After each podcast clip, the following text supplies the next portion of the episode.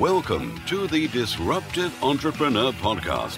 For anyone who wants to make money and make a difference, grow and leverage your enterprise better, get more done in less time, outsource everything, and create your ideal lifestyle. And now, your host, eight times best selling author and double world record holder, Rob Moore. Hi, it's Rob Moore here. Welcome to the Disruptive Entrepreneur Podcast.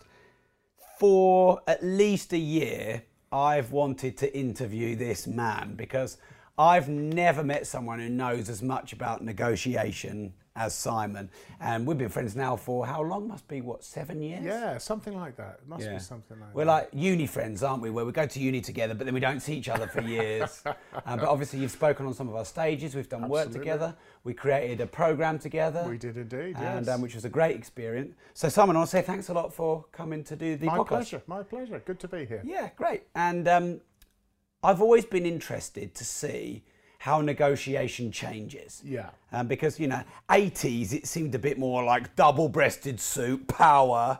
Uh, and then and maybe we've got a bit more soft and barefoot, Yeah. That bare knuckle negotiation to barefoot negotiation. Okay. So, how do you see negotiation has changed? I think what's what's changed is um, the, if you like, the buying process that people go through. So, if you think about negotiation from for, for, for, to begin with, from a from a kind of as part of a sales process or something like that.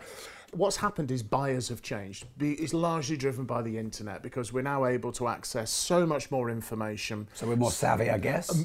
Well, i- i- are they better informed or are they potentially misinformed? Is the question. yeah, or sometimes. over-informed, too much information. Yeah, because I mean, I, I know from my research into neuroscience, like confused brains don't buy Yes, for a yeah. start. So it is possible for people to get very confused. But uh, that that aside, they are gonna buyers will often research the person they're going to deal with or the person they're going to negotiate with. You know, using various online resources, or they'll look at lots of different options, and they come armed and dangerous with Mm. Yes. information. So if you look at the way I suppose car sales has changed over over the years, that people used to kind of go to the garage to find out about the car. Now they've researched the car they want, Yes. they've looked online, they're looking at different pricing, and they're probably walking in with their research ready to go. Mm.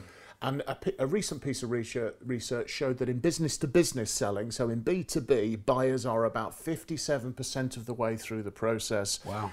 before a salesperson from the potential supplier is involved. Right. So they're a long way through that process. So people are much more, much more, I think, savvy and and um, informed. Potentially, I think there is a higher degree, perhaps, of cynicism now. You know, and people see through that '80s kind of Yeah. kind of facade. Um, people, so people have more choice. They're better informed, and probably.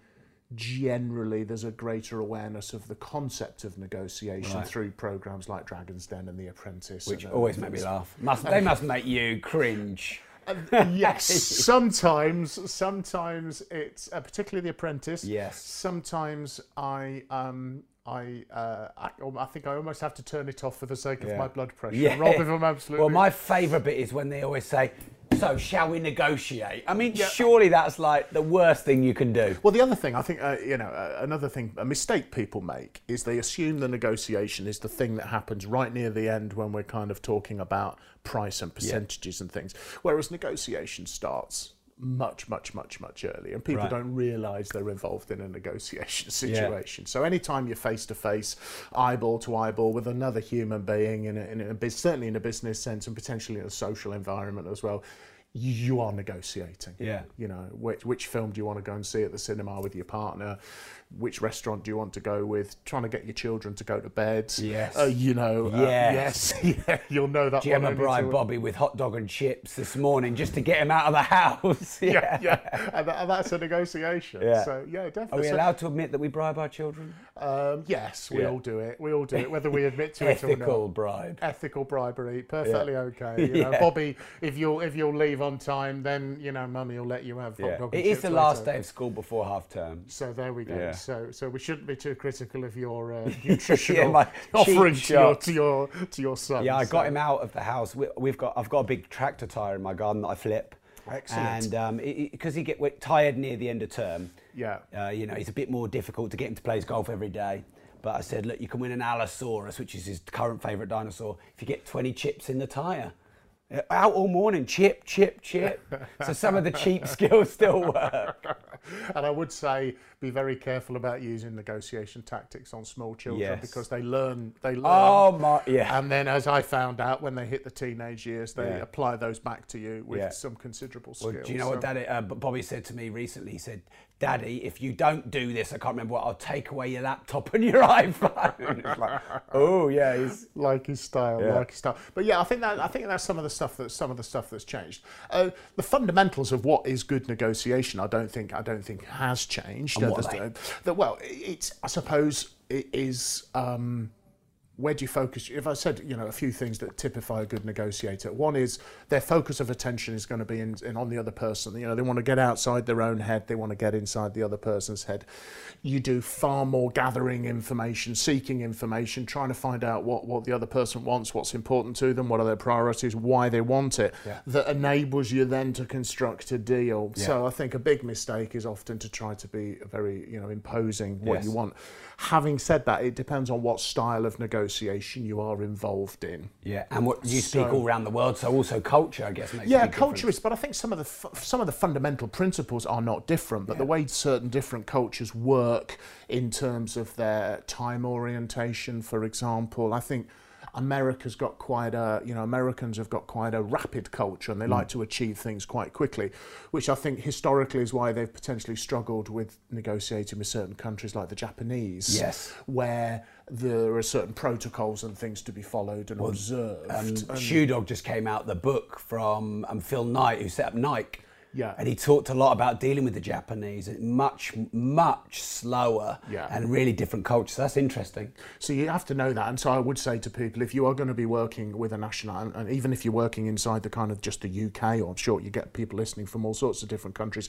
Many countries now are very multicultural and Yes. diverse. So I think if you are dealing with someone from a particular culture or, or background, it's probably worth doing your research on that country. Mm. You know, finding out some of the things. Even if that's just to kind of help you understand them and build a bit better rapport, Yes. you know, by by being, you know, more more um, uh, you know close to the way they like to behave. Yeah. So you did um, gathering information, knowing what's most important to them, Yeah. getting out of your own head and into theirs. Any other fundamentals? Yeah, I would say there's nothing wrong with giving in negotiation, providing you're getting something of equal or greater commercial value back in return. Right. So yeah. it's it's the fundamental principle is nothing for free. You trade, you don't give things for free. So Right. using it like a format, like a conditional proposal. Yeah. If you do this, then I will do that. And doing it in that format. So, for example, if I gave a simple car analogy, you know, if you give me the metallic paint, um, the alloy wheels, and the furry dice, Yeah. then I could Of look- course, the most yeah, important the furry thing. dice. Then I could look to buying the car today. Yeah. If the if then the car salesman says, "Oh no, the alloy wheels are off the table, not a chance," you can withdraw your proposal. If you Yeah. did it the other way around and you said, "Okay, Rob, I'm going to buy the car, but I'm only going to buy the car if you give me the metallic paint, the alloy wheels, and the furry dice," I've given away a lot of my negotiation Yes. power because I've said I'm going to buy the car. Right. It makes that condition much weaker and much harder to withdraw it withdraw it from the from the table. Yeah. So you look at the behavioural profile of a really good negotiator, they'll spend a lot of time on what are called sort of clarifying behaviours, so Yeah. testing understanding, summarising, gathering information, etc. And and um, that enables them to really understand the other person, get inside the other person's head, and what you know, what do they want? But then the second question: Why do they want it? Why, why, for example, do they need to move quite quickly? What's the cost to them if they can't do the deal quite quickly? And that might give you some extra leverage or help with, with the perceived balance of power Yeah. in the negotiation. And I think power balance as well, I would say, is I train a lot of salespeople to negotiate with, with buyers, and I also go the other side of the buying table and I train buyers to negotiate, for example, with their suppliers, with Yeah. salespeople. And as a, as, a, as a rough rule of thumb, I'll ask salespeople, and I say to them, um, I just want a straight answer. Who's got the most power most of the time in your negotiations? Is it you or is it your customer? And I say to them deliberately, what you're not allowed to do is say, it depends. And I use that voice tonality. You know, I don't want some wishy washy, it depends. Yeah. And I go around and I'll say, who's got the power? And they go, customer, customer, us, customer, customers. About 70% of the time, salespeople think that the customer's got the, the power. When I'm working with the buyers, with the customers, And I say, when you're dealing with salespeople, who's got the most power? Repeat the same exercise. About 60% of the time, 70, 70, 60, 70, slightly lower with the buyers normally, they'll say it's the suppliers. Now, unless I have carved out a niche of working with weak organisations around the Yeah. world, which will be an interesting Yeah. thing to have achieved. That's your legacy. That's my legacy. Who do you, what's your ideal client? Somebody who's really I, I can't. A that, wimp, yeah. that, yeah, that cannot that cannot be the case. So I think there is a poss- there is a tendency that we tend to overestimate the other person's power Right. and underestimate our own. And what I wouldn't want anybody listening or watching to this to then suddenly turn into some Conan the Barbarian power crazed figure. Yeah. The answer is. Who has the most power? And the answer actually is it depends. And I say that deliberately because I'm trying to force them to make a binary choice mm. to get the underlying beliefs. But the situation is, it absolutely depends on a deal by deal, mm. moment by moment basis, based on where you are in the process, what's happening between you and the other person, how many, for in your world, you know, from, from a property development point, how many people are interested in the property? Yeah. Can they, have they got the finance, all those sort of things. So power is very dynamic, it shifts, mm. and people need to assess it on an individual deal by deal basis. And what sort of things give people negotiation power at either side? So, um, person with the least time usually has the least power. Yes, definitely. time, desperation. uh, time, time, time is absolute. Person with the least time. I think. I think relative importance of the deal to, to the to the person. How much you need it? How, how much you need it. And Jim Camper, who's a great a great uh, American. Um, Was that? Um, did he do the something about the no? Or Yeah, get- start, st- start with That's no, it, which yeah, absolutely yeah. fan- fantastic book. And he he was really big. I heard him being interviewed on a like a podcast like like yours, Mm. and he was saying, the needier you are, the worse you're going to do, Yes. and almost to the point of saying you don't need it. You Probably a don't. bit like in dating, isn't it? Yes, yes. yeah, I used to- I've- If I've you've been in the wilderness for a Yeah. few years. well, I've been married for 25 years, so I'm having to cast my mind back a lot, a lot. But yeah, I mean, uh, I- I guess, I guess some some needy kind of guy trying to impose himself on someone Yeah. is probably to lots of to lots of women, Exactly, and, vi- and, vi- and vice versa. And a lot of people in Yeah. back back in those days, I always managed to descend conversations. but I remember a lot of people used to say back, back in the days of you know when I was single, they used to say, "Oh well, when I'm not with anyone, no one wants me." And then as soon as I'm with someone, I seem to show interest, and that's probably because you're not giving out wrong signs of desperation, and you're showing comfort and comfort and strength in who you are when you're with someone. Yeah, and, and as, I think if I recall correctly, on the interview with Jim Camp, the, the interviewer was reading out some questions people had sent in, and, and the question was about, Jim, I really need this deal. Tell me what to do. And he said something like. Um, I need the deal. I need the deal, as in get a job. You know, get because the guy, I think the guy was self-employed, if I remember, some sort of consultant, or, and he said, get a job to pay the bills. He said, so you, then you don't need it. Yeah. And uh, the less needy you are, normally the more Yeah. power you're going to have in the negotiation Well, situation. in my world of property, the more the vendors need to sell the property, the, the, the less we're able to pay. It's almost inverse or directly related, isn't it? Yeah, it's, and, and then the other thing is to you need to get your kind of rational part of your brain. So from from neuroscience, kind of ninety five percent of human thinking, cognition, decision making occurs in sort of the emotional and more primitive regions of the brain. So they exert a very strong influence.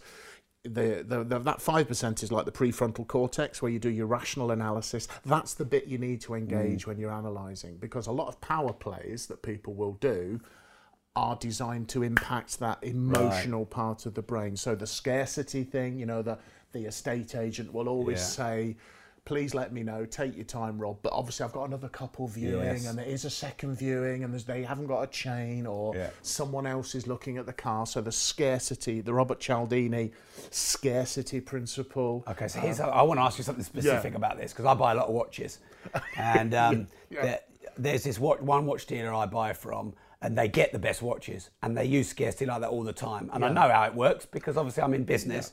And uh, recently they pushed me on a watch. They, yeah, they had other buyers. I was like, nah, they don't bollocks. They did have, and I lost the watch, and it was a really rare watch, and I'm gonna have to wait another two years to find one. So, you know, how do you balance the like, are they telling the truth? Are they just pushing me? But what if you actually do lose the deal? Yeah, I mean, this, the the point is, I think you have to decide. You have to decide how badly you want the, in this case, the watch. Yeah. And if you you know and you, you you're really into those and and it, Which I have to forget, otherwise I yeah, overpay. yeah, and it's probably it's probably a very strongly driven emotional purchase. You, you're absolutely fanatical about them, and you love it. And you've got to decide how much you, you're willing to pay Yeah. for it, because you will never know. You'll never know for definite whether there are or there aren't. Mm. Over time, you might get to know whether that if that watch dealer tells you there are five other people after that watch. Yeah. Over time. You'll know that that's probably reasonably true, Yeah. Mm. reasonably accurate, you know. But spotting people lying is a notoriously difficult thing to do, Yeah, despite course. some of the nonsense that's, Because you've that's got to get the, published. how do you get the proof? Yeah, and that and that's the point. And, And you know, some people say things like, "Oh, well, if they move their eyes up to the right, that's, That's- a lie. That's a tell." that's in uh, that's in the Negotiator, isn't it, with Samuel L. Jackson? Yeah. I'm afraid that absolutely unproven. Of course, it is Uh, because yeah, because uh, they may, some people are reverse orientated the way they look according to NLP, so they could look up to the left, Yeah. and people are saying, "Oh, well, you're um, you're trying to create a new image." Which is a lie rather than recall a memory. But if people are rev- oriented the other way around, they're And there's also recalling a memory. Uh, there's also there isn't there isn't very much, if any, evidence, validated evidence that I've seen about eye accessing. So Yeah. I mean, I think the eyes are clearly moving around for a reason and for a purpose, and Yeah. uh, I'm sure NLP has some has some some validity. But I don't think anyone has ever been able to say that is definitively No. what's happening. So you should take that with a pinch of salt. Yeah. That, with that. Do you ever watch the series Lie to Me? Have you ever seen Yes, that? yes, I've watched pretty much all of those. Yeah, yeah. So, I mean, uh, they're interesting, but you think it's not as easy as that. No, you know, the I mean- micro tells. Yeah, and- if I mean, if people are interested in that, Professor Paul Ekman does have an online micro expression training thing that you can do, um, and his stuff I think has a lot of validity. But Yeah. it, it's going to be so it's going to be a skill and an art that's going to take people some considerable time and discipline to do. Yeah. But definitely there are some. He's got some very interesting, very interesting. Uh, data, I Yeah. think, and, and, and, and findings on that. But scarcity is is you know scarcity is one of those things that drives people to take action. I mean, another example of power plays are sort of keeping people waiting. You know, if you are. Um, uh, particularly if you're uh, in a culture that prides, sorry, where time is important. Brits, punctuality is important. Germany, etc. Punctuality very important. Um, and so keeping someone waiting is seen as a real r- Can that not rude. backfire though? Oh yeah, horrendously. I mean, because surely it's not just about showing power. No, but it's it's it's. I had it done to me when I was a salesperson. I was in fast-moving consumer goods. I, at one stage, I was, I was sort of um, heading up a particular sector, and there's one very large, very large client, and I am convinced that when I phoned to make an appointment, and I said ten o'clock, he would put ten fifteen or ten thirty in his diary because he would kind of kind of keep keep you waiting. And in that situation, we had a long, you have a long-term, you know, long-term working relationship. It was an ongoing kind of power play. But there are, you know, sometimes I'll say to people, you just got to decide how, how, how long you're prepared to wait. Yeah. And then sometimes, you know, after 10 minutes, just go to the receptionist and say, look, I'm really sorry, you know, we've, we've got another meeting scheduled today. Um, unless we're able to get going in the next five minutes, I, I'm going to suggest we're going to need to, we're going to just going to need to cancel today and reschedule and Yeah. then put, put, put, put it back on, back, put it back on the other side. Well, What's the logic for people in doing that? In terms of keeping you waiting. Yeah. it, it's it's kind of like my time's more important than your time. I'm in a position of power. I'm. Ki- it's also Rob. It's controlling. So if you control, you control the other person as much as you can. So it, you you for example say, hey, can we can we uh, meet on Tuesday? Um, and I'm going to say no, I, can only do Wednesday. And you say, how's the afternoon? Say, well, it's going to have to be the morning. Um, and then we're going to maybe I'm going to say, well, if you come to us, Rob, that's going to be much easier. Control, control, control. I control you by keeping you waiting then I maybe maybe I come and collect you, maybe I don't, maybe I send someone down to fetch you. So that kind of says I'm not you know, I'm hmm. not coming down to see you. I'm more important than that. I'm going to send someone. Maybe then I show you in the room. Maybe if I do, I might say, "In you go." Downward voice inflection. Take a seat. I might gesture to a particular hmm. seat and say, "Thank you. I've received your agenda. I'd like to talk about item five first. So I've done control, control, control, control, control, control, and the person may consciously not realise what's what's kind of happened at that Yeah. person's start. And it might even be things like, "Oh, pass me the water." Yeah. Downward voice infle- it's a command. A downward voice inflection is a command. Can you open the window? An upward voice inflection is a question. Can you open the window? Yeah. And those are the, those are the things that they'll do. Maybe the, uh, they're outnumbering you. There's one of you. You're expecting a one-on-one meeting. It's now a one-on-three meeting. Sometimes somebody doesn't uh, tell who they are. They might start with a complaint. I've had a, I had a client. I was speaking for a client in Lisbon, and uh, a lo- lovely guy, and we'd not met previously. I was doing a speaking thing for his company, and we met in uh, early, early before the event. And I said, "How's how's it been going?" And he said, "Oh, I've just been complaining." And I said, "Oh, what's wrong?" He said, "Well, nothing really." He said, "But I always like to start off with a hotel by complaining." He said, "We checked into the room last night, my wife and I, and we complained, and they moved us uh, to a to a nicer room." He said, "So I've just started off by complaining about the event." He said, "It's always good to put them on the back foot," and that was For years, people have been asking me where I buy my watches. Many of you may know I'm a watch collector, I'm a watch investor, and those as an asset class have done me very well in the last 15 years. I have never shared where I source my watches from or my watch dealer until now. My watch dealer used to be a professional footballer for Manchester United, and he formed a watch brand called Broadwalk. And he sources the higher end brands like Rolex, Audemars Piguet, Patek Philippe, and Richard Mille. I trust him, I've used him for many years, and recently we've done a partnership. Hence, I'm inviting you, if you want to start investing in watches and protect your money from the banks and inflation, to check out Broadwalk. That's B R O A D W A L K. And the website is broadwalkgroup.com. The email is sales at broadwalkgroup.com. And please don't share this, but his number is 07496 878 153. Obviously, only message him if you're serious about buying and investing in the higher end watches. People have been asking me for years, and for the first time ever, you can get access to my watch team.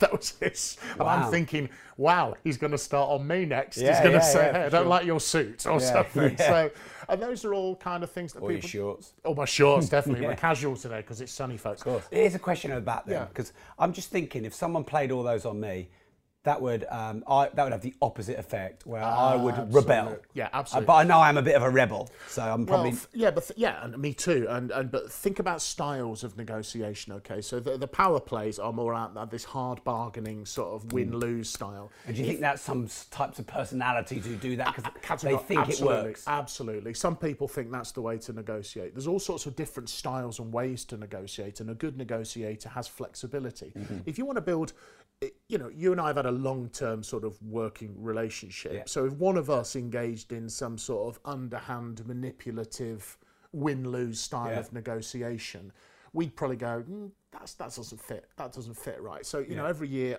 kind of, we work with large corporate clients, helping them with their sales and negotiation and, and organisation or leadership and stuff. And 80 to 90% of the business every year is kind of repeat business. You know, it's about our, our model is a about- relationship. is- is- yeah, it's about long term partnership. So we indulge in very ethical, principled styles of negotiation with those customers. But when I went to buy my new car last year, and it's a one-off transactional purchase and then the, the guy at the, the BMW garage is a nice guy but he's a grown adult he's decided to be a car salesman I consider it fair game because the, the cheaper the price I get the more advantage to me so we're in a quite a narrow and and even if I really annoy him or really upset him, um, then he he you know he he has no power over me. There's nothing Yeah. there's nothing he can do. I don't I don't need a relationship with him.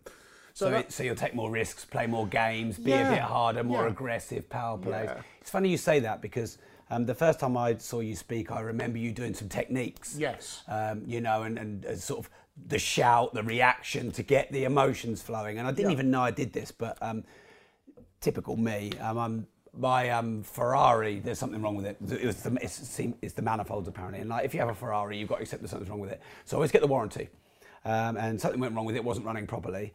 Um, so I phoned up the RAC. Might as, I'll, pro- I'll probably have a gold card with the RAC, phoning them up every five minutes. They came and picked up the Ferrari and they took it to Graypaul in Manchester. And the lady, lady phoned me up and she, and she, she um, was telling me that you know that there's manifolds and these kind of problems. I said no problem. Obviously I've got the warranty, so just sort it. And she said your warranty expired on the 12th. I was like, what? Wait a minute. You always you always notify me. I always renew my warranty. Um, and, I, and I sort of pushed her a bit and I said, look, come on, we always we always renew the warranty. And um, in the end, she said, no, I'm sorry, we can't do anything. So I said, how much is the repair bill? And she said something like five grand. And it just came out of me, and I just and I just effed as loud as I could. I was shocked. Yeah. And she went, oh, well, let me go back and see what I can do. and she phoned me back in three days, and she uh, basically got the five grand bill down to just labour at 500 quid, as long as I pay for the warranty renewal, which I would have done two weeks ago anyway. Now, my guess is if I could have just accepted and paid that. Yeah, I So mean, that, I mean, I didn't, it wasn't something I did on Yeah. purpose. I was just so shocked. Five and a half grand for two manifolds. But that is um, that's kind of the kind of sudden change of behaviour Yes. tactic where you know, and I, I and at your event when I spoke, it was, Yeah. it was about a double glazing salesman. Yes, and I- everyone went, oh! that I did uh, that I that I did it on, and I did it because again, it's a one-off transactional purchase. But actually, I, I, thinking back to it, I didn't like the way he sold. It was Mm. very old school, manipulative. Um, you know what a lovely house you've got, all this sort of nonsense. And if you have all the windows and doors done, you know this was 14 years ago, so this price is you know ridiculous. Then it was ridiculous. Then it's even more ridiculous if you think about it. You know, uh, it'll be 24,000 pounds. You know, and I'm about to flinch, you know, as you should. Yeah. you are. You know, and he went, however, Yeah. um, if you sign tonight, I'll I'll do it for 12 Yeah. you know, and he'd also involved my son in the sale by trying to get him to hold the tape measure to measure him and ingratiate himself. And it was all this manipulative, old school selling that I, I detest with a Yeah. Um, so I kind of thought he was fair game, but I did the I did the Yeah. effing, you know, lurch towards him, Yeah. and you know we settled on some ridiculously low figure eventually, and I made him come back the next day just on a point of principle. Yeah. But so that is a tactic some people will use consciously. It sounds like you just used it unconsciously because you were just shocked. Mm. Yeah. And, and and But I thought about it afterwards, and I thought, hmm, yeah, interesting. And the profanity as well is uh, you don't have to use profanities when you do it, but if you do, they are particularly shocking, Yes. often because of the impact on the other person. Um, so, and it is a really dirty tactic. And I, w- I would say that the behaviours, but good planning and the right behaviours will always be more effective than Yeah. some sort of tactics. Yeah. But down the win lose end of the spectrum, tactics have a place. Yeah. You know, and you can you can And maybe you them. can use tactics uh, in an ethical framework because no tactic is good or bad, right or wrong, no. evil or ethical. It's how it's used, isn't it? Yeah, it is. It's with intent. I think it was Dave Dave Lakhani in, in his book Persuasion said His, his persuasion books are very good. by Yeah, the way. I thought they were really yeah, I know they're, they're, you know definitely worth a read. And I think I think I think if I'm quoting him correctly, apologies, Dave, if I'm not. it's the difference between persuasion and manipulation is intent. Yes. And you know, and I think an example would be if I came across somebody who was, I don't know, sitting on a bridge and looked like they were kind of suicidal and about to throw themselves off. I think it would be fair, ethical game to use any manipulation I could to get the person away from the edge of the bridge, Yeah. so they can kind of have a think about uh, think about what they were doing. So in that case, I would say you know the intent is to help the person. I would be as manipulative as necessary in order to Tactical is probably a nice, a be- better way of saying yeah, it, isn't it? yeah, it? it's being, being very tactical. Because you know, if you have got limited supply of your product or service, it's okay to, to say you've got limited Well, it- supply. It's just when people lie, isn't it? Yeah, I mean, it's like your events. You know, there are there are you know you for a quality reason you only want a certain number of people Yeah. in the room. You know, you, if, it, if it turns in, you know, you've only got so much room in your in your in your facility. Yeah. That's a fair. That's a genuine use of scarcity. The scarcity principle will still work very effectively. Mm.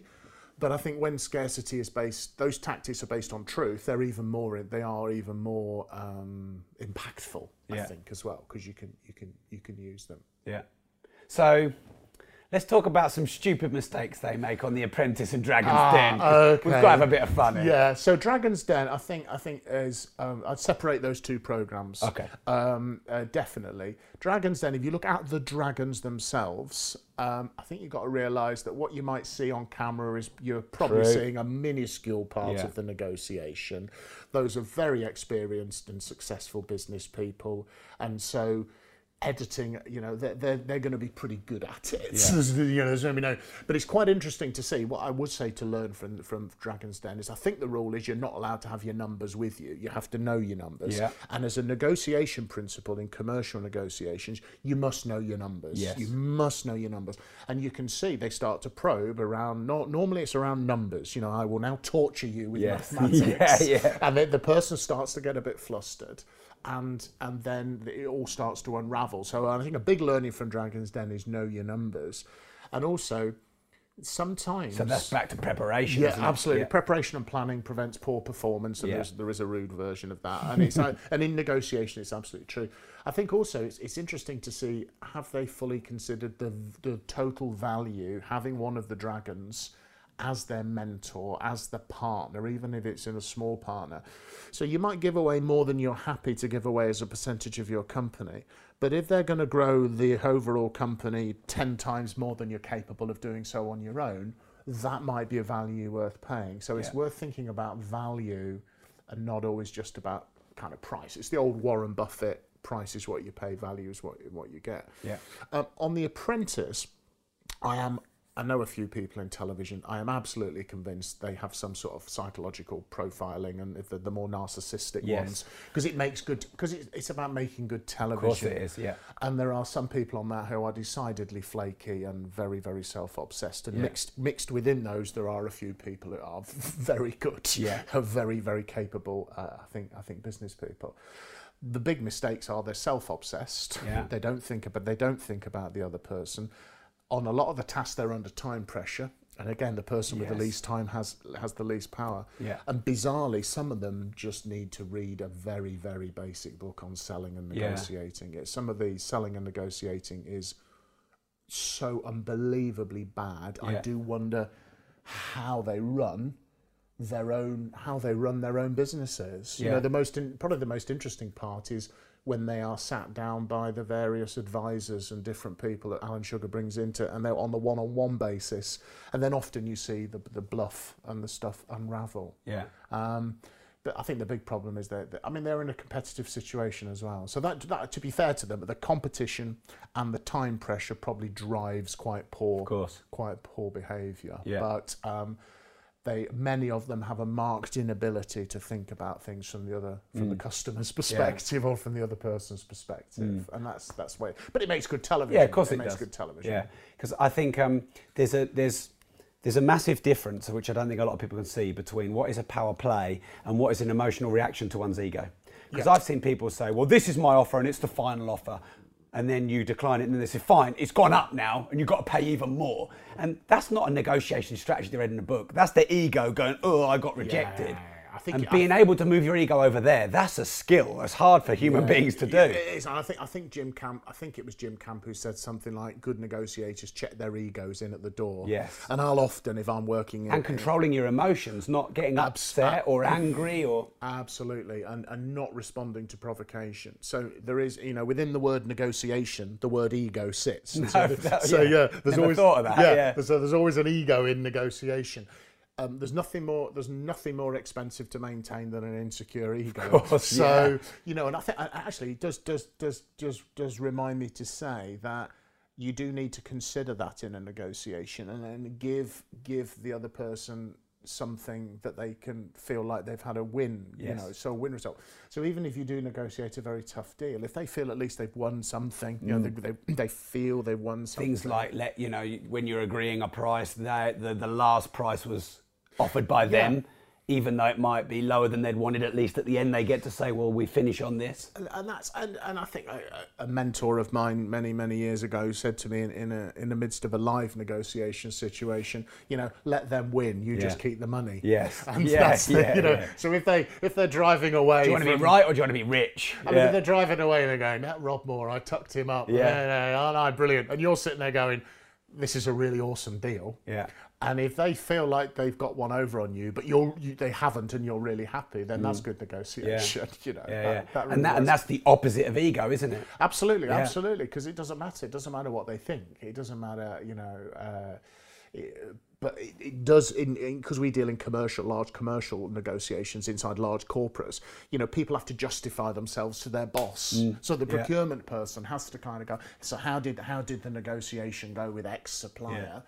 The procurement person's got to have something to say to their boss. Hey, we did. I did really well here, and we, we Yes. managed to get this Yeah. for the sake of for the sake of their own point. career. Yeah. So yeah, it, it also depends who you're negotiating, who Mm. you're negotiating with, and there is a difference between negotiating with people who own their own businesses, Of course. where they've got all their own skin in the game. Yeah. You you know this only too well.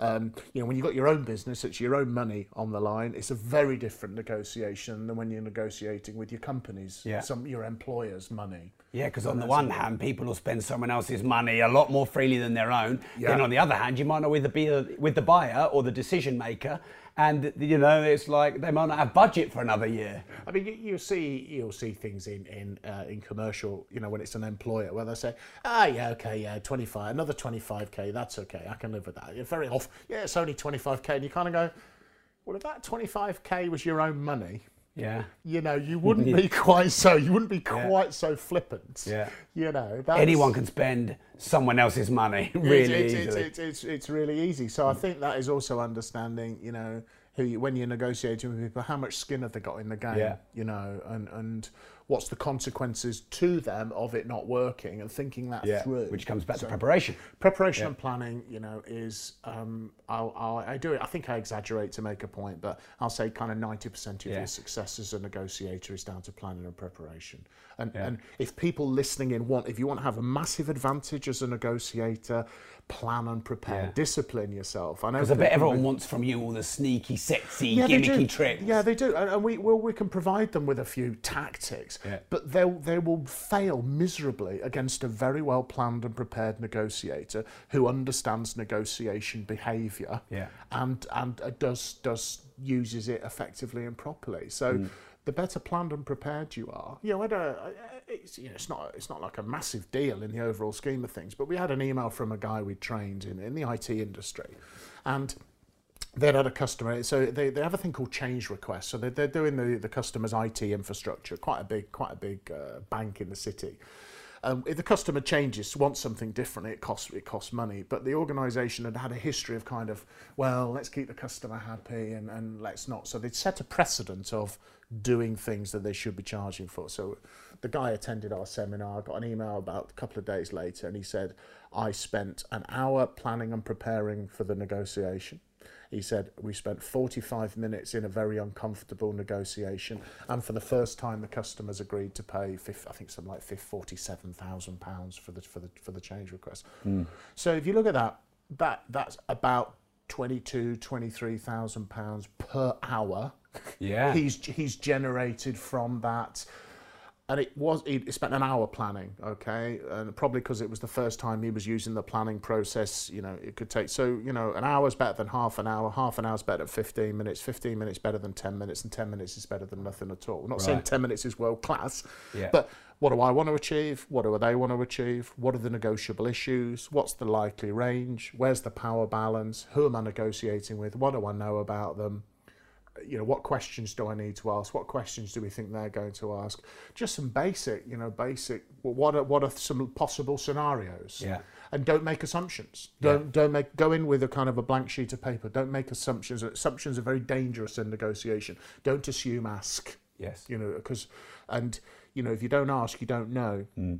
And we often see that you know we're, we're coaching people in live negotiation situations which we do sometimes and we'll say okay what's what do you think their what do you think their timeline is? They say well we, we think they need to get it done by september. I say do you know they need to get it done by september or do you think? I say mm. well well we think. I say based on what? Yeah. and they go well, we don't know really. I say okay so you don't know the mm. timeline so you need to ask. Well, asking is really powerful because number one, you get information, and number two, people are more comfortable talking about Yeah. themselves than Yeah. hearing you speak, aren't they? Yeah, so encourage encourage them, encourage the other side to talk and to share as, as much as possible. Yeah. And obviously sometimes you you, you you you do need to, to share information Yes, yourself about what you want, of course. But it's the it's the ratio. Yeah. So approximately it will be the good old two to one, twice as much gathering information as you give. Yeah. And a big mistake we see a lot of salespeople doing in negotiation situations is giving way too much information, talking about what they want and etc. And they don't spend enough time getting inside the other person's head, finding out finding out what they want. Yeah. Classic, classic mistake. Mm. You know, you are broadcasting when you should be receiving. Yeah. Is is kind of the phrase. Mm. Okay, I tell you something I've experienced a lot. This really interests me is salary negotiations. Yeah. because you can imagine I have 75 staff in the office, mm. probably another 100 out of office, and so it seems like every four minutes someone's asking for more money. Yeah. And what never works on me, and I don't know how many of my team are going to be listening to this. I, I might have just cost myself 200 grand here. But you know, when people come to you saying, "Oh, Rob, I can't afford to live," you know, I Yeah. can't even pay the bills, blah blah. One, it's normally a lie. Yeah. Uh, and two, people, pe- I don't think, I don't feel like I want to save them from their own personal situation, especially when I see them in a nice car and whatever else. But uh, I've had a couple of people that have come to me and said, Rob, in the last year, this is what I've done for the company. Yeah. And show me I did this deal, I made this money, I made this money, I made this money, I made this money. I haven't had a pay rise for four years. In four years, inflation has been 15%. And, da- da- da- and, and they create a value proposition Yeah. rather than saying, I have a need. Yeah. And yeah. I'm always more likely to pay people more money when they show what they've brought and done for the company and the amount of money they've made rather than their need. It's it's um, you kind of getting it the wrong way around, Mm. aren't they? You know, because and they're also showing neediness, pot- potential. Poten- let's assume for a moment they do. Yeah. Um, but they're they're not thinking about it from a Rob perspective, are Mm. Yeah. they? They're not saying, well, because if they prove their value to you, you know, Yeah. as a business person, your, your business rests very strongly. Well, it's an easy on- decision on- if it's a value based proposition, isn't it? yeah, it is absolutely. You know, you need really good people, and Yeah. if they can demonstrate value, you show value to the employer, they're more likely to be able to do it. But I think also another thing in salary negotiation is, is you know, you need to see things from the other perspective. There may Yeah. be in larger companies there may be some sort of limitations and things because of bandings and, st- and things like that. But agreeing, you know, I'm going to give you this. If I give you this, can I ha- can I have this extra? Yeah. Can I have this extra in return, or de-risk the deal? You know, can you have more bonus? for example, for delivery of, of things of things that you're doing. Yeah. But yeah, I'm, I'm with you. And, you know, um, I think I think how people manage their own personal finances and etc. is kind of their is kind of their Yeah. business. But you Uh, the thing is, as well, if you catch someone lying, you know, it's like you you know it's be, you know it's like when um people you're doing a deal with a supplier and they say, oh well, there's no profit in it anymore for me. I'm doing this with no profit. That is a lie. Otherwise, you wouldn't be doing it. Yeah, it's lying as well. I, I you know, I, we, we explore this a lot in our seminars because we do a couple of uh, we do a couple of role play simulations to, to warm them Yeah. up. And one is interestingly is always about salary. Yeah, And I'll always yeah. say who asked how much money. Who was asked? Sorry, uh, you know, employer employee. They're in pairs. Who was asked how much salary they were currently earning? Yeah. You know, show of hands. And how many of you told the truth? Mm. Okay. Da, da, da, da. Who lied? Who actually said I'm on 75k when you're actually on 50k, Yeah. whatever, whatever the scenario says. And then I go, okay, is it a good idea to lie in negotiation? We start because there is a grey area. You know, there Yeah. is this grey area, and um, there is. A, I think there is a difference between lying and being careful and considered about what information you reveal at what Yeah. at what stage. I mean, I've I've negotiated in the past on behalf of my employer back in the day with one of the large supermarket chains who invited us to go open book costing with them. So we would show them exactly how much everything in our manufacturing process cost in the supply chain. And then apparently in the spirit of collaboration, we would work together to reduce those costs and share the benefit. And you kind of going, Yeah. don't you know exactly why you don't- want that information. yeah, information. don't think so. So how how how for example, you know, as a supplier, how uh, if you're a supplier to someone, how efficiently and effectively you run your business, how well you buy, how and how much money you make, I think is your own private commercial business. I don't think anybody, you know, I don't blame people for asking, but I don't see I don't see why you should No. why you should do that. But uh, as a as as a, as a very very strong principle with clients, I do not lie to clients. No. You know, how did you get into negotiation? Give us a sort of the three minute radio edit of your life. Okay, yeah, I uh, left university, wasn't quite sure what I wanted to do. Definitely knew I didn't want to do what I'd done my degree in, and I had a couple of dead end jobs, worked in a warehouse, etc. A couple of things. And I kind of, kind of by accident, in, in, in this company, ended up kind of. They asked me to um, answer the phones in the office to customers and liaise with customers, and I think sort of did, did reasonably well. And then, I, then someone had said to me, "Oh, you know, you ought to try being in sales because you talk a lot," which was bad advice at the time, Yeah. but but was true, but wasn't Yeah. uh, not the best thing. Um, and then some someone else said to me, "If you want to move into sales, the best thing to do is go door to door." So, like knowing no better, I've got a couple of sort of canvassing jobs in Yeah. the evening. So I did like a, a regular kind of nine to five job in the day and then went uh, out door to door in the evening. Sky Television, I think, was was one of the ones we were on. Yeah. If I remember, but uh, this is this is you know long, many many decades ago, but like twenty five quid a deal or something. Yeah. So we're making. I was I realised I was making about kind of back then probably five hundred quid a week in the evenings. Wow. And much less than that in the day. Yeah. And I kind of went, oh, this sales thing's got, but those direct sales things normally reasonably limited time period. Yeah. Then got a. Um, w- went into like a like a, um, a telephone sales office, and then moved into field sales. And br- lucky break, I think, got in with a really good, fast-moving consumer goods company, very professional company, Yeah. and benefited hugely from a very good training program, very good sales management, lots of coaching, etc. Stayed in fast-moving consumer goods and moved moved kind of up the ranks to more Yeah. sen- more senior positions. And gradually, you start to get exposed to obviously sales, but then more and more you become aware of the concept of negotiation. And luckily for me, we were trained. The company was very smart. They didn't just train their salespeople to sell; they trained them to negotiate. And so you do you do both. And eventually, after various things, I ended up heading up their sales academy for them and and working, uh, you know, providing all of that stuff. And then after a you know about 18 years i kind of had enough of, of working for large corporates so set up set up my own set up my own organisation i'd written a couple of books my first two books bare knuckle selling bare knuckle negotiating while I love them books. Thank you, know, I mean, I know we've both read each other's books. Of course, Sometimes you read your friends' books to support them. That was not the case for me. I that's very genuinely enjoyed those. In fact, it might have been your book that got me to get in touch with you in the first place. i think it was i think it was i think you'd read it and then you you, you uh, Was was your first one bare knuckle negotiation? Yeah, Just uh, remember the hardcore picture of you with your Yes. fist. That I thought We- I need to know this kind of stuff. we changed that on the second edition. Yeah, Uh, got yeah. a slightly less embarrassing teddy. Yeah.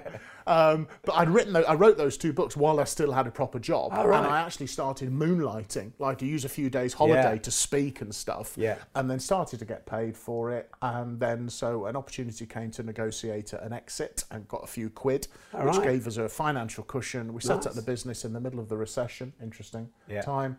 And uh, been doing been doing that ever since. So we're now, I think it's now um, thirty countries or something. I think is, as I've worked in. So yeah, because you um, also you speak a lot. I do, yeah, yeah, yeah, yeah. So, so um, I know you're So- really highly regarded in the, the main Professional Speaking Academy Association, aren't you? uh, the the PS, yeah, I'm a fellow fellow of the professional speaking. yeah, but I mean, didn't you do a keynote speech at one of their main events? Yes, yes, I did Yeah, I on, on that. yeah on how sales house uh, how Very humble for someone who I'm having to pitch you here. So yeah, I mean that, that's uh, if you want to be if you want to try something a bit nerve wracking, Yeah. is you want to speak to speakers, Yes. uh, you know, and who are all watching you. But it was basically about how to sell yourself more successfully as a speaker, because it's the same in lots of businesses. The speaking business is no different to any business. You have to be able to market and sell yourself Yes. successfully, and and in the speaking business, there are lots of speakers who are really great speakers. That, Yeah. They're really good, but they're not so great at their selling and marketing. And that would be same. It could be same. You know, You know you what? could- It's the same in every business. Sorry to Yeah. jump in. Yeah, no, this no, is no, an important is. point to make to everyone. I've got a, a good mate who's been mates for years who I do cycling with. And we were cycling this morning, and he's charging nine pound fifty uh, per hour for. Um, the, he runs a goalkeeping academy, so a parent can put their child in for nine pound fifty. Nine pound fifty. He should be charging way more than nine pound fifty. Yeah, yeah. You know, and um, he's been a goalkeeper coach for 20 years. He's teach. He's coached England academy um, goalkeepers. People have been in the England under 21s, and he's charging nine pound fifty. Yeah. Now, okay, he has a hundred of them. Yeah. But I said to him, that needs to be 15 quid, 20 quid. And um, so the difference between being able to run a good business and sell and market yourself are huge. And it applies. It applies to any business, whether whether you are, a, you know, you you could be the very best plumber in Peterborough. Yeah. You know, you could do a better job than anyone else. But, But if no one knows enough. you, That's- then you're not a plumber. you know that's not enough and you have to be able to sell and market yourself and obviously Yeah. sell selling um, you know so I, I my simple my simple definition and uh, marketeers will probably throw things at me for saying this but you know marketing is the creation of a potential customer Yeah. selling turns a potential customer into a paying customer Yes. selling is convincing the customer of the value of what you have to offer and negotiation is agreeing the terms Yeah. upon which you will do business together Yes. so sell first to maximize value, then negotiate. Because the more value the customer perceives they're getting from you, your product, your service, whatever it is, the lower their price sensitivity usually, and the high, you know, if it's absolutely what you need, it's absolutely what you want. Yes. And also sometimes there's no negotiation at all. Yeah, and also you've invested a lot of time, haven't you? One of the things I've learned in negotiation is the more time someone's invested in, the more they feel they've got to lose or that they've wasted if they then don't go on with the deal. I mean, actually, that does bring me on to uh, bring me on to an important point. Is a good negotiator does not do every deal. Yeah. You only do deals that make commercial and financial sense, and you you need when you're doing your planning is to work out what your break point is or your walk away point yeah. or etc. Like on And- my watches. I like on your watches, yeah, and, and and stick to it because if it doesn't make commercial sense, and you you you invest a lot of time, and your point's very valid. The more time and energy, the more psychologically it it is. is to walk, Yeah. and you start to do all sorts of strange things. Yeah, in like, your oh, I've wasted all this time. I've got to go through with this now. Yeah. you know, and, oh, well, I'm sure yields in the area will pick up, Yeah. and, uh, and uh, it's a good investment for the future, and it's a long-term investment. And, it, and no, it's not. It's a bad investment, Mm. Yeah. you know. And we all do self post rationalization. Mm. Um, you know, we're very the brain's very good at conning ourselves. Yeah. You know, into the it's a really good idea. No, it wasn't. It was a crappy deal, and you did it because you didn't have the discipline to walk away. so let's go back to your story then. So how Yeah. many books have you written now? And I've tell written, us about I've written five books. So the first one was bare knuckle selling, uh, and the second one was bare knuckle negotiating. So, and those are probably the books that people know me the most for. Um, I then collaborated with um, someone I have a, a, a close working business relationship with on bare knuckle customer service. So we're kind of in the trilogy. It was felt.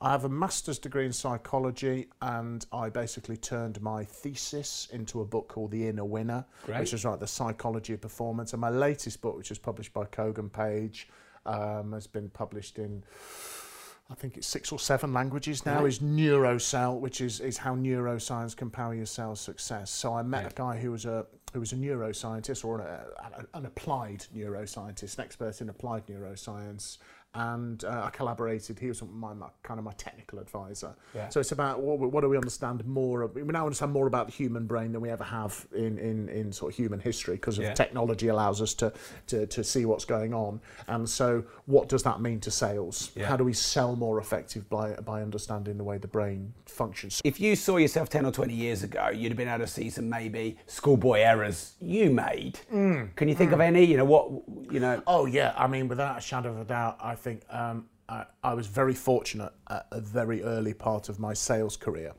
to have a boss, a new boss, who who really took me from from being a pretty arrogant, in inverted commas, sales rep into a half decent account manager. And I think because at that stage my competence was far exceeded by my confidence, if you like. Yeah. So the confidence competence Hubris, balance. yeah. definitely. And um, we were we were um, it was probably my introduction to negotiation planning, and it probably was quite a formative moment because I, I took over some big wholesale customers, and the first first meeting with a new customer. And he was like one of our gold star, very important. And he absolutely savaged me in the first meeting. You know, was really aggressive and threatening to delist our company, and a really, unless we gave him better, and absolutely, ran, you know, ran me ragged. So I sort of like managed to get get out and escape. And I get on the phone uh, to my boss and said, "Oh, Philip, he's going to delist us." And and he said, "Okay, we'll make, make arrange another meeting, and we'll." And he said, whatever. And then when I've said it's two o'clock on, on whatever on next Tuesday, and he said, excellent, we'll meet at nine o'clock then. And I'm kind of going, why, why are we meeting at nine? Because we're going to plan for the negotiation. I'm going, mm. oh, God, 9, 10, 11, how long is, how long is this going to, how long is this? Yeah. So he sits me down in this hotel foyer, we're having a cup of coffee, and he said, now, how, how good do you think you are at negotiation then? So this is negotiation. I said, oh, sure I'm pretty excellent. He said, excellent. He said, uh, so why don't you take me through the, the five stages that most negotiations go through then? And I went, and I went okay, so stage one, that's going to be the, uh, uh, and I start waffling, and he, he he went, "You don't know, do you?" And I, I went, "I went, no." He said, "Okay, shut up, I'll tell you." and he and he basically coached me through the whole thing. Did Yes. did did all the planning, did all the planning and preparation. just quickly, what are Yeah. the five stages? Can you just, Yeah, plan, Yeah. Plan, planning and preparation. Yeah. planning preparation. Then you go to like the discussion stage where Yeah. you, where you spend seventy percent of your time understanding about, what each other wants. Then when I understand your your what you need and what I need, somebody's going to make the third stage a proposal. You know, Yeah. we make a proposal. Then we can start bargaining, which is the fourth stage where we trade, and then fifth stage, fifth stage close. right. So he got me totally, totally kind of planned and prepared, got me absolutely ready, and he said, "Right, you you run the negotiation." He said, "But if you really start to struggle, look at me and I'll take over. Or if I think you're struggling, I'll give you a little kick under the table and, I'll, and I'll take over. And we're walking, we're walking. You've got across, like your panic buttons Yeah, yeah. We're walking across the car park together, and he said, "By the way, they'll probably have decided to outnumber us." That's a good thing. That Yeah. shows they're serious. And we hmm. walk in, and there's like five of them in the room, Yeah. and there's just the two of us. And I remember what he'd done is he'd neutralised the power play. Right. Because I walked in, and I distinctly remember going, "Oh yeah, five of them." Oh. Yeah. Not we're, we're outnumbered, and I did the best I could, and then um, I started to get a bit out, out, out, out my depth, and I got kicked under the table by hmm. my boss, who just called this guy's bluff. This guy was, "Yeah, we're going to do this, we're going to do this, we're going to do this," and he said to me earlier, he said, even if they do. He said they probably can't. He said because the best they can do is ten percent damage because their customers want our product. So relax. And even if they do, we'll we'll attack them from the uh, from their competitors. Yeah. So he did a, a whole thing, and he just put his he literally went right, put his briefcase, slammed his put his briefcase right in the middle of the guy's desk, opens it up, takes his folder, puts it in, shuts the briefcase, and leant over and said to the guy, went Jeffrey, I'm really sorry, um, just doesn't look like this is going to work out for us. I'll ask Simon to make arrangements to close the account. And I'm sitting there going, what are you doing? You know, and then the, the customer on the other side went, whoa, whoa, whoa, whoa, I didn't, I, uh, uh, you know, and all fumbled.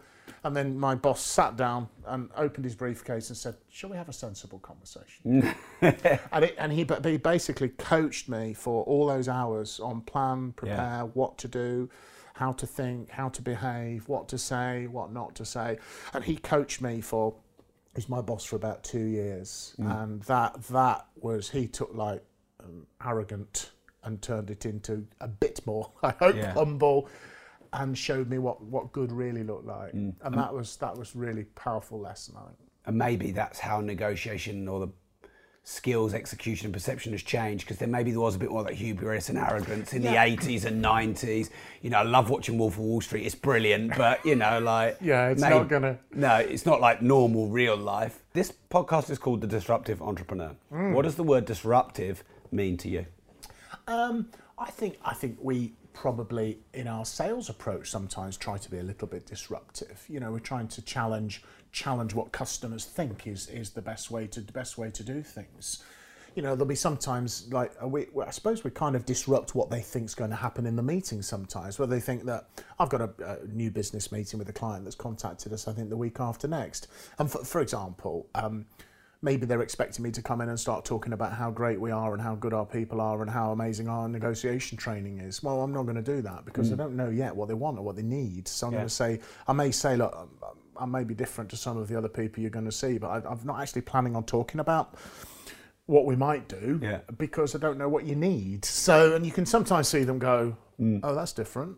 And, you know, and it's about, about So being different. being different Yeah. and and you know you can also be disrupted by really focusing on your clients and what your clients need and trying to get out your own head and get Yeah. in, get inside get inside their head but certainly try to be disruptive to our competitors Mm. Yeah, yeah. without without a shadow of a doubt And, and so, how would you try and be disruptive to your competitors? we we are um, our approach is about but we're far more we're far more solution focused we're far more consultative we don't we don't have an off we don't have an off the shelf offering I don't have No. I'm very proud to say you're trying to be I unique. Don't I don't have an off the shelf offering everything we do is tailored to each individual customer Yeah. their industry their needs the maturity of their sales teams the situations they're facing Yeah. I just I don't uh, there may be some fundamentals that are common, but I don't have a you know take this off there you Mm. Yeah. Mm. go that's that's what you've got.